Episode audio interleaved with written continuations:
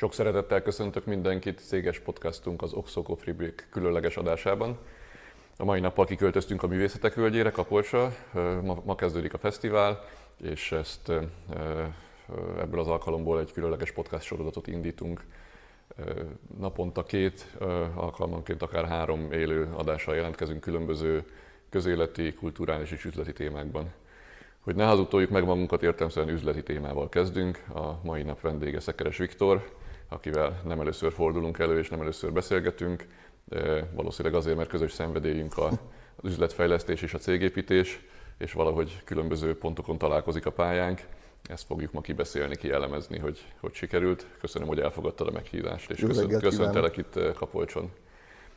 Az első kérdésem az, hogy emlékszel, amikor elkezdted, emlékszel arra a pillanatra, amikor elhatároztad, hogy te igazából vállalkozó akarsz lenni, te csinálni akarsz valamit, te építeni akarsz valamit, te a saját koncepciót szerint létre akarsz hozni valami, valami üzleti ö, kezdeményezést, és, és magad szeretnéd látni a tevékenységed eredményét.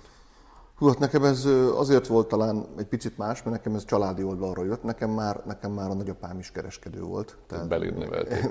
Tehát, hogy én ebben nőttem föl. Uh-huh. Úgyhogy nekünk, nekünk ők is ruhakereskedők voltak, vásározók voltak. Ugye a, vásározók azok így mennek egyik vásárból a másikra, és így kipakolnak, mindig azt szoktam mondani, hogy annyival jobbak, mint a cirkuszosok, hogy ők legalább otthon alszanak. Ugye a cirkuszosok azok, azok még ott is kerülni a helyszínen.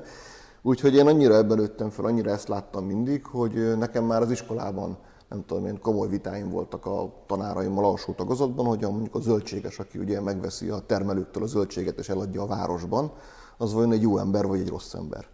És, és többen azt gondolták, hogy nem feltétlenül jó ember, hiszen ugye hasznot tesz a termelőnek az árára és eladja a városba, de én mondtam, de nem kell kimenni a földekre a zöldségért, hanem csak oda lesétálsz a helyi boltban, és ott is tudsz venni zöldséget. Úgyhogy, úgyhogy nekem, nekem ez abszolút innen, innen datálódik, innen indult az egész, és amikor, nem tudom, ilyen 13-14 éves voltam, akkor volt egy ilyen, tudtam, elmentem dolgozni, és szereztem egy ilyen kis motort, egy ilyen, egy ilyen egész, egy kis robogót gyakorlatilag, és, a, és ahol mi laktunk, ott alattunk a pincében, ez a 14. kerületben volt, de a 7. kerülettel határos részen, ott működött egy pizzéria.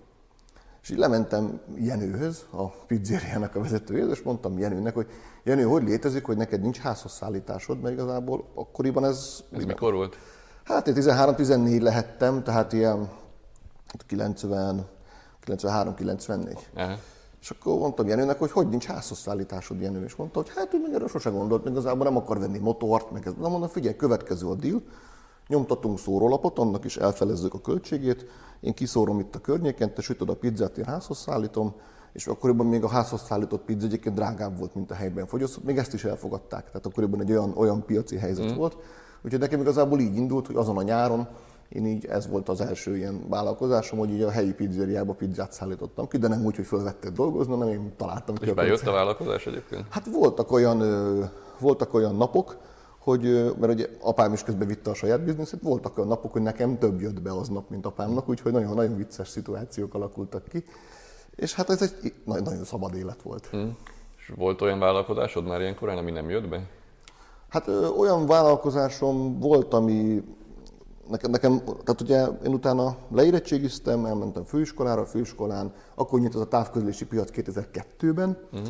és én, ugye minden kisfiúnak megvan a sajátos érdeklődése, valaki az autókkal szeret játszani, van, aki a vonatokkal, van, aki a repülőkkel, van, aki nem tudom, a kukásautót, meg a rendőrautót, hát én a telefon. Nekem a telefon volt a kettőnk iskola óta, úgyhogy én egy alternatív távközlési szolgáltatónál kezdtem a dolgozni, fél évet, és fél év után eljöttem onnan, és rájöttem, hogy ezt a telefon dolgot ezt tudom csinálni uh-huh. egyenállóan is. És abból egyébként ott az első próbálkozásom az csődbe is ment. Uh-huh. Tehát ott, ott tizen, fél évben már 13 emberem volt, uh-huh. és egyik napról a másikra rájöttem, hogy nem rájöttem, tehát hogy jött szembe a valóság, nem uh-huh. tudtam már fizetni őket, uh-huh. és azzal az első vállalkozással, azzal, azzal, azzal, azzal buktam. Ezt hogy érted meg, vagy mennyire Mennyire ment el a kedved a dologtól? Ja, nem, nem, nem, absz- nem, nem, nem, nem. Én kicsit úgy voltam vele, hogy én, én ezt akkor nem is csődként, én ezt akkor nem is csődként éltem meg. Tehát uh-huh. utólag visszatekintettem, akkor jöttem rá, hogy egy tartós fizetésképtelenség állapotot hívunk csődnek. Uh-huh. Én azt akkor úgy éltem meg, hogy hát volt egy ilyen mélypontja annak, uh-huh. amit éppen csináltam, de hogy nekem nem volt kérdés, hogy, hogy viszem tovább, és egyébként azt csináltam, hogy onnan azt a kor három embert megtartottam, akire uh-huh. úgy éreztem, hogy minden, minden áron szükség van, és gyakorlatilag a tevékenységet alakítottuk át. Mm. Tehát az, az, ez már a Gloster volt egyébként? Ez már a, igen, ez, ez, a, ez, ez, a, ez, a, ez a második próbálkozásom volt a mostani Glosternek az elődje mm. igazából és ott, ott, ott, ott teljesen új tevékenységet, akkor ez, ez, akkoriban ez a GSM adapter, ez egy nagy biznisz volt, hogy a uh-huh. mobil-mobil hívás, az a felébe került a vezeték mobil hívásnak. Uh-huh. És találtam, találtam Tajvanon egy olyan eszközt, amiben tudtam hozni, és nem volt rá vám, nem volt rá semmi, uh-huh. teljesen legálisan be lehetett hozni, és azt, azt kezdtem el behozni repülővel, uh-huh. és a többi telefonos cégnek kezdtük el árulni, és a többi uh-huh. telefonos cég adta el a saját ügyfeleinek. Uh-huh. Tehát egy kvázi ilyen nagy ker lett az egészből, és egyébként azt kell mondjam, hogy tök jól működött, nem tudom, egy pár évig, aztán egy pár év múlva ennek a biznisznek is annyi lett, uh-huh. de akkor megint struktúrát váltottunk. Uh-huh.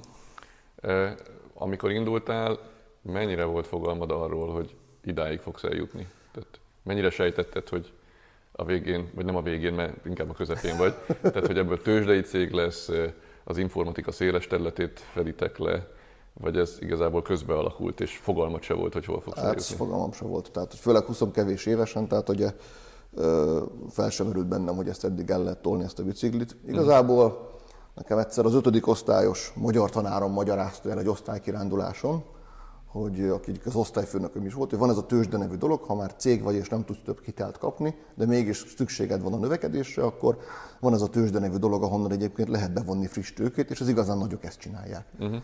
Úgyhogy nem tudom, nekem ez a ötödik osztályban ez így, ez így homlokon csapott, hogy úristen létezik ez a dolog, de hát, hogy valaha esetleg én a saját cégemmel eljutni odáig, hogy nem tudom, ilyesmi lehetséges, hát nyilván fel sem merült, fel sem merült bennem, ugye, és, és szerintem ennek alapvetően ilyen mindsetbeli oka van, hogy az történik, hogy a legtöbb magyar kisvállalkozás, a legtöbb magyar kisvállalkozó, az ugye taskot menedzsel mm. folyton. Küld el, hív föl, írd össze, és ezzel a fajta mindsettel nagyon gyakran megragadnak ugye a növekedésnek egy, egy, egy szintjén. Uh-huh. És én is ebben voltam majd tíz évig, tehát hogy hazudnék, ha azt mondanám, hogy ez egy gyors felismerés volt, hogy ez uh-huh. így nem jó. És majd tíz év után jöttem rá én is, hogy ez így, ez, ezt, ezt nem így kell csinálni, nem taskot kell menedzselni, embereket kell menedzselni, uh-huh. és akkor sokkal messzebbre lehet jutni, sokkal több mindent meg lehet csinálni. Uh-huh. Az időd mennyi részét töltött szerinted a napi problémák megoldásával, meg mennyi részét azzal, hogy, hogy átgondolt, hogy hova akarsz eljutni és mit akarsz csinálni? Hát a mostani állapot az már, az már egy nagyon ideális állapot. Nekem az volt a nagy álmom, hogy, hogy ne hívjon föl senki, úgyhogy olyan, amikor engem belülről fölhívnak egy nap, az mondjuk naponta egy legfeljebb kettő hívást kapok. Uh-huh. Volt a másik, az a ne írjanak nekem e-mailt, tehát engem, engem a házon belül nem lehet CC-re tenni, tehát vagy nekem dedikálnak egy e-mailt és választ uh-huh. kérnek rá, de ez a tudtál róla ilyen nincs. Uh-huh. Ami ember ír nekem e-mailt, az a napi öt alá sikerült most uh-huh. már lecsökkenteni, úgyhogy nekem úgy van egy fölépítve a cég, hogy a szerdai napom az a, az, az üzletágvezetőkkel teli, tehát szerdán reggel beülök, este fölállok, uh-huh. és akkor jön minden üzletágvezető a adott napi problémáiban való segítségkéréssel. A hét többi része az, az ilyen nagyobb stratégiai feladatoknak a megoldásával. Mm. Általában úgy szoktam mondani, vagy befektetőkkel beszélgetek, vagy olyan cégekkel, akiket meg akarunk venni. Mm. Tehát kb. ezzel. Ezt a beszélgetést most valószínűleg nagyon vegyes közönség követi, vagy fogja követni, mert ugye az élő adás után ez megmarad a, a YouTube csatornákon. Nagyon röviden el tudod mondani, hogy hányan vagytok, kik vagytok, mit csináltok, csak hogy kontextusba helyezzük a beszélgetést. Igen. Mi, egy 340 fős informatikai cégcsoport vagyunk, Elsősorban most már szoftverfejlesztési fókusszal dolgozunk, elsősorban külföldi piacokra, Egyesült Államokba, Angliába, Németországba irányulnak a fejlesztéseinknek a zöme. Ez a cégcsoport ez nem organikusan nőtt ekkorára, hanem az elmúlt három évben volt egy nagyon tudatos akvizíciós program, nagyon tudatosan vásároltunk cégeket, aminek az eredményeképpen eljutottunk ide, ahová jutottunk, és ahhoz, hogy ezt meg tudjuk valósítani, ehhez ugye a, ehhez tőkét is kellett bevonnunk, és ezt a tőkét egyébként jellemzően tőzsdéről több zárt körű tőkeemelés keretében vontuk be, uh-huh. És, és, és ennek a programnak vagyunk nagyjából a közepén, uh-huh. hogy a 2025-ös 2025-re kitűzött céljainkat uh-huh. meg tudjuk valósítani. És ezekről a célokról tudsz valamit mondani? 2025 meg arra is kíváncsi vagyok, hogy mondjuk azt hogy látod, hogy 2035-ben hol lesztek, vagy a későbbiekben mi lesz a Gloster egyébként? 2035-ben mi lesz, azt most így 23 nyáron nem hiszem, hogy meg tudom mondani. Az, hogy 25-ig hova tudunk kitenni, a 25-ig hova jutunk el, azt elég, azt elég jól látom, és annak úgy érzem, hogy eléggé megyünk a, tesszük azokat a lépéseket, amik szükségesek mm. ahhoz, hogy ezt elérjük. 2025 alapvetően ez egy ilyen 300-400 fős informatikai cégcsoportot képzelünk el, aminek itt nagyjából létszámba egyébként el is értük a 25-es terveket, nagyjából egy 3 milliárdos ebidával, egy 3 milliárdos ebidában gondolkodunk, egy 15 milliárd körüli árbevétel uh-huh. mellett, és igazából az a gondolatmenet van mögötte, hogy szeretnénk megmutatni, hogy lehet Magyarországról világsikert csinálni. Uh-huh. Informatikában azt látjuk, hogy a történik, ami történik az oktatásban jelenleg, de ennek ellenére is vagyunk olyan helyzetben a világban, hogy lehet világsikerű informatikai céget összerakni hazai erőforrásokból. Uh-huh. És miért akvizíció? Miért, miért ezt a stratégiát választottátok? Azon kívül, hogy kereskedő cégben nőttél fel, tehát megszoktad, hogy, vás, megszoktad, hogy vásárolsz dolgokat, és abból csinálsz valamit, de azért mégis ez nem természetes, vagy nem kizárólagos a cégépítés világában. Igen, mi ezzel alapvetően egy, egyfajta ilyen piaci distrukciót hajtottuk végre, ugyanis előttünk KKV-ban nagyon nem nagyon akviráltak. Olyan voltak, hogy befektettek, de olyan, hogy megvettek többségi tulajdon, nem, nem, ez, nem ez volt a jellemző. A, a koncepció az az mögötte, hogy mi arra, arra lettem figyelmes, hogy Magyarországon egyébként az informatikai cégeknek a szakmai színvonala az világszínvonalú. Uh-huh. Konkrétan zseniális. Uh-huh. Akik ott ülnek, zseniális amik, azok, azok a dolgok, amik, amik ott lezajlanak. Viszont ezek a cégek önmagukban nem elég erősek ahhoz, hogy ténylegesen a világpiacon meg tudjanak jelenni. Első generációs vállalkozók csinálták ezeket a cégeket, nyilván mindenki a saját kapacitásai határáig tudott céget építeni, de egy 50 fős céggel azzal nem lehet olyan tendereken elindulni, ahol eleve 500 fejlesztő kell, hogy rendelkezésre álljon. Abban igazad van, hogy ezt nem sokan csinálták, de nem csak vevői oldalon nem volt senki, de eladói oldalon sem. Tehát mennyire nehéz egyébként céget vásárolni egy olyan piacon, ahol nem csak olyan szereplők nem voltak, akik cégeket vásároltak fel, de az se jutott senkinek eszébe, hogy eladja ezeket a cégeket. Hát igen, ed, szokták ezt mondani, kellett edukálni a piacot. Elég rendesen még eljutottunk ide. Az eleje, az eleje nagyon nehéz volt. Tehát az elején, mire az első néhány céget mire rá tudtuk venni, hogy egyébként ezzel így jobban fognak járni, az, az nagyon nehéz volt. Igazából talán, talán a, a, a tőzsdei sztorinak ez a másik eleme. Az egy dolog, hogy tőzsdén tudunk tőkét bevonni, de hogy azok a szereplők, akik egyébként én úgy szoktam mondani, egyfajta üvegplafon effektusban vannak, ami azt jelenti, hogy ugye ne, nem tudnak tovább nőni, mert van valami a feje fölött, ami egyébként a saját mindsetje, semmi más. Így mégiscsak egy tőzsdei sztorinak a része tudnak lenni, és az a vállalkozás, amit felépítettek, egy sokkal nagyobb valamiben tud tovább menni. Uh-huh. Valóban nem könnyű, de a technológiai szektor egyébként akvizíciós szempontból még mindig egy ideális szektor, mert mindenki tudja, hogy az a technológia, az most menő, annak most van piaci értéke, azt most megveszik. Nem olyan, nem tudom, mint egy borászat, amit a nagyapámtól örököltem, és sose adnám el, meg nem olyan, mint ezek a nagy gépgyártók, ahol ugye ezek a technológiai ciklusok sokkal hosszabbak. Ugye most nem adom el a céget, mert most vettem új gépsort, típusú hozzáállás, hanem technológiában azt látjuk, hogy hogy azért még itt, itt, itt még mindig viszonylag a többi szektorhoz képest még mindig olyan a szemléletmód, hogy, mm. hogy eladják a cégeket. Hány akvizíción vagytok túl? Tíz akvizíció vagyunk túl. És uh, hány próbálkozáson? Hát én az elmúlt kettő és fél évben 60 céget néztem hmm. át. Ez nem azt jelenti, hogy teljesen átvilágítottunk, de hogy 60 céget átnéztem úgy, hogy egyetemet tudjuk hozni azt a döntést, hogy megyünk vele tovább, vagy nem megyünk vele tovább.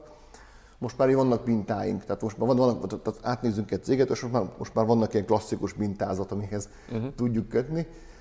Szerintem céget venni kicsit olyan, mint használt autót venni, tehát hogy mindig egy állapotot veszel, és az sose tökéletes, azzal mindig van valami, azzal mindig van valami, és nem az a kérdés, hogy van-e vele valami, hanem hogy azt mi tudjuk-e kezelni. Arra van-e értelmes válaszunk, és ha van rá értelmes válaszunk, akkor, akkor azért ezekből lehet sikersztorit csinálni. Ebből a tíz akvizícióból mennyivel vagy elégedett? Hát inkább fogalmazunk úgy, hogy lenne kettő-három, amit ma már nem csinálnék meg. Tehát a mai hmm. fejemmel azt mondanám, hogy hogy, hogy, hogy, lehet, hogy lehet jobb lett volna várni egy nagyobbra, uh-huh. vagy lehet jobb lett volna várni egy kicsit. Azokkal sincs semmi baj, tehát nem az történt, hogy összedőlt és nem, nem, nem, nem, nem hozza, amit vártunk tőlünk, hanem csak az történik, hogy mindig történik, hogy több pénzbe és több időbe kerül, mint amit eredetileg, mint amit eredetileg tervezel, hogy fog kerülni. Uh-huh. Azokkal valószínűleg több munka lesz. Mire Mik a legnagyobb nehézségek? Vagy mi a nehezebb egyébként megvásárolni a céget, vagy utána utána elérni a céljaidat vele? Hú, hát mind a kettő maga nemében nehéz. Ugye a megvásárlásnál, a megvásárlás máshogy nehéz. Ugye alapvetően ezekkel az alapító típusú emberekkel mind ugyanaz a baj, ezek mind ilyen öntörvényű fickók, akiknek nagyon nem lehet megmondani, hogy, hogy, hogy... Valamiért csináltak egy céget, és azt elvitték valameddig. Igen. igen tehát igen. ők önmegvalósítók. Igen, tehát hogy hogy velük, velük ezért, tehát emiatt ők, ezért egyik ilyen, ember, egy, egyik ilyen ember se könnyű, valószínűleg én sem vagyok könnyű ember a magam nemében, de... Mi sem vagyunk azok. Úgyhogy. Igen, tehát hogy valószínűleg ez a, ez a, innen indulunk, jó? Tehát egyik sem egy könnyű fickó, de, de és plusz ugye neki lelkileg el kell jutni oda, hogy azt mondja, hogy én a magam erejéből ekkorát tudtam csinálni, ahhoz, hogy ennél egy még nagyobbat tudjak csinálni, aránytalanul egy kockázatot kellene vállalni, ergo egy jobb deal inkább eladni, és inkább hmm. cash csinálni belőle. De ez ráadásul sokszor életkori adottság is, tehát valaki valameddig csinál egy céget, és utána már keresi a következő megoldást, nem? Van, Ilyen generációváltós akvizícióitok is vannak? Van, van. A, a, a, tehát a két típusú akvizíciót tudunk, tehát a csoportosítani szeretném, két csoport van.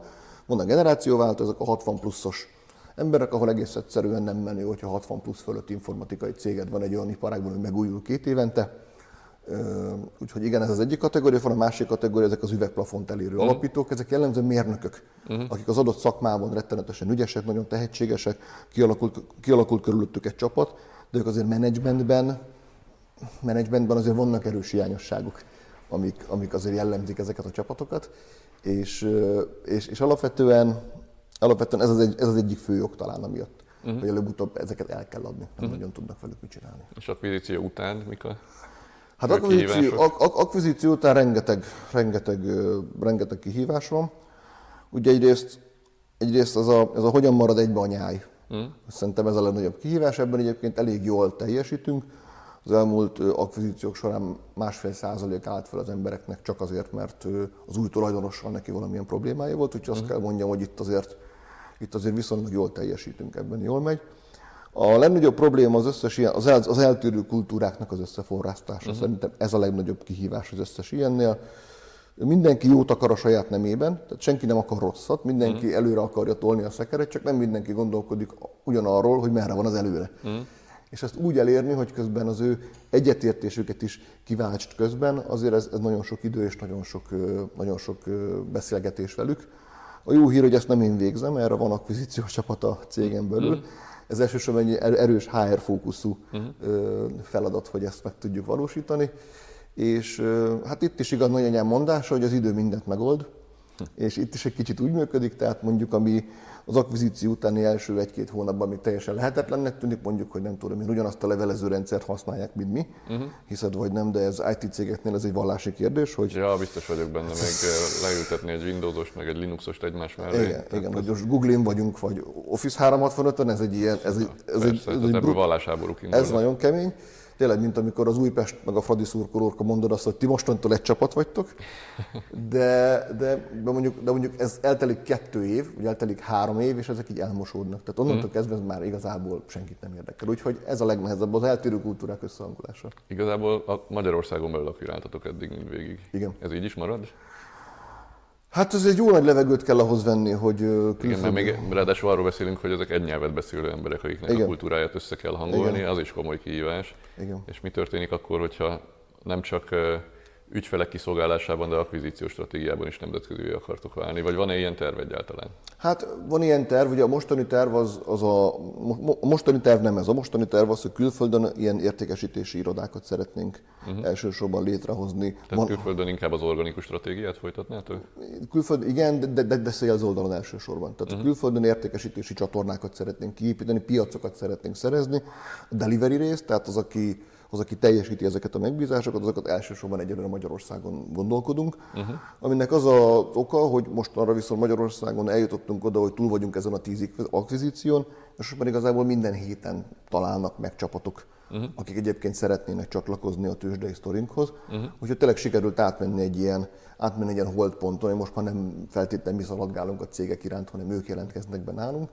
De ez... a piac is változik, tehát hát most igen. Igen, az elmúlt évtizedben inkább a eladói oldal volt aktív, most a, vagy most a vevői oldal volt aktív, most inkább az eladói lesz, tehát ebben, ezen piaci körülmények között könnyebb lesz rávenni valakit, hogy, hogy jusson likviditáshoz és adja el a cégét, de nyilván nagyobb kihívás mindezt sikeresen végrehajtani. Hát amikor ugye van egy kis piaci megrecsenés, olyankor abban jellemzően mindig a profik jönnek ki jól. Tehát mindig, mindig az van, akik, akik azért a nagy piaci fellendülésben nekik is jutott dinnyeföld azok jellemzően eltűnnek, és akkor azok jellemzően betagozódnak a profikhoz. És igazából ezt érzem most, ez történik, hogy... De ez azt jelenti, hogy még tovább fog gyorsulni az akvizíciós aktivitás? Vagy inkább óvatosak lesztek, és csak a legszebb szemeket válogatjátok? Ez utóbbi. Tehát, hogy most azt, most azt látom, hogy, hogy most, most vagyunk abban a helyzetben, hogy tudunk válogatni hogy amelyik szakmailag megfelelnek, amelyeknek egyébként a, a piacai, a számai is elősegítik a tőzsdei sztorit, olyan, olyan cégeket, ahol nagyszerű szakemberek ülnek, de tulajdonképpen nulla eredményt termelnek, olyat most is tudok legalább tizet, akik már bejelentkeztek. Uh-huh. Nem fogjuk őket megvenni, mert, mert, mert most nem ez a piaci helyzet. Nekünk az kell, hogy ha bekerül hozzánk egy cég, az, a, az egy dolog, hogy a tőzsdei sztorit is alátámasztja az ő jelenlétük, de annak számszakilag is elő kell támasztani azt, hogy a következő fél évünk, a következő évünknek annyival szebbnek kell legyen. Világos. Kiket tekintesz a főbb versenytársaidnak? Tehát ki az, akivel te versenyzel a piacon? Hát én, nem, én Magyarországon nem jellem, Magyarországon jellemzően, tehát a magyar versenytársaink jellemzően kevesen vannak. Nekünk jellemzően ö, ö, nagy nemzetközi versenytársaink vannak. Mm. Ö, nagyobb dílekben szoktunk találkozni, mondjuk a német T-Systems-el, szoktunk találkozni egy EPAM-mal, szoktunk találkozni egy, egy Accenture-rel, mm. tehát jellemzően ezek azok a nagy, ö, hozzánk képest sokszorosan hatalmasabb vállalatok, mm. akikkel meg kell küzdenünk egyetlen. És az időd mennyi részét töltöd azzal, hogy figyelt, hogy ők mit csinálnak, vagy tanuljál tőlük? Ja, én figyelem mindet. Tehát, hogy az, az tehát a socialben blog, olvasom a blogjukat, követem a socialjukat, a, uh-huh. mindegyiknek tudom, hogy ki a például a befektetési kapcsolattartójuk, és tudom, szoktam nézegetni a jelentéseiket, mármint amely publikus, pedig ugye uh-huh. mindig elolvasom az éves jelentését, negyedéves jelentését. Uh-huh. Egyik oldalon nagyon jó ezeket olvasni, a másik oldalon pedig azért érzed azt, hogy mennyire mások az ő problémáik, mint a mi problémáink. Tehát, az ő, ő tehát ez a, szeretném én az ő problémáikat a... a Mindenki mindig a másik problémáját akarja magának, igen, igen, és a igen. sajátját érzi nehéznek. Hát ahogy egy kedves ügyfelem mondja, ugye mindenki a maga szintjén nyomorog, és, és azért ott, ott azért egészen más kategóriájú problémák vannak, de egyébként, hogy megnézzük ezeket a cégeket, például az EPAM is ugye akkor indult, egy, egy, magyar, fejlá, egy, egy magyar felvásárlás után indultak mm. el ugye igazából.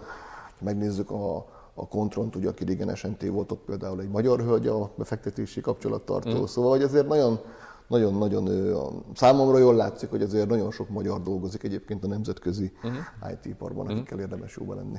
Személyek vannak, akik is inspirálnak, akiket követsz, és, és figyeled az életútjukat, vagy figyeled, hogy mit mondanak a világról, és, és alakítják a te gondolataidat is?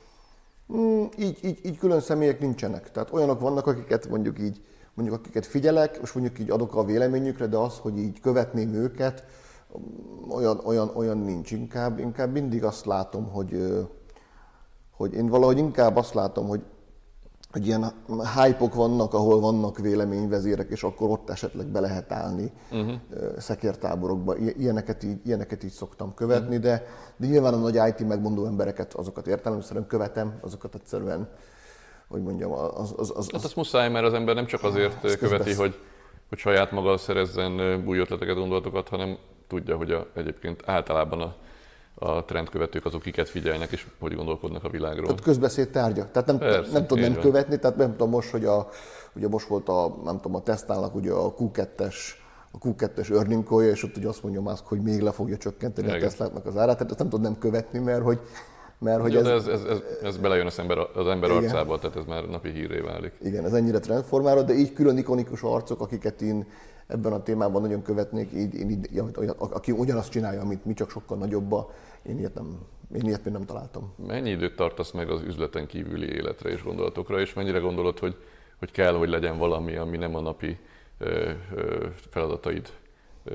területét érinti, vagy azt köti le, ahhoz, hogy legyenek energiáid? Volt, az nagyon kell. Tehát ugye, ugye a, a cég az az a valamibe, ahol ugye egy lapátolod be az energiát, és akkor mindig az a kérdés, hogy de neked honnan lesz, amikor hmm. már, már belapátoltad az összeset. Régen, régen nagyon sokat búvárkodtam, én azt nagyon szerettem, mert nem tudom, csend volt, nyugalom, és nem beszélt hozzám senki. Nem jöttek e-mailek, és nem csörgött a ott, ott, ott, ott, nem.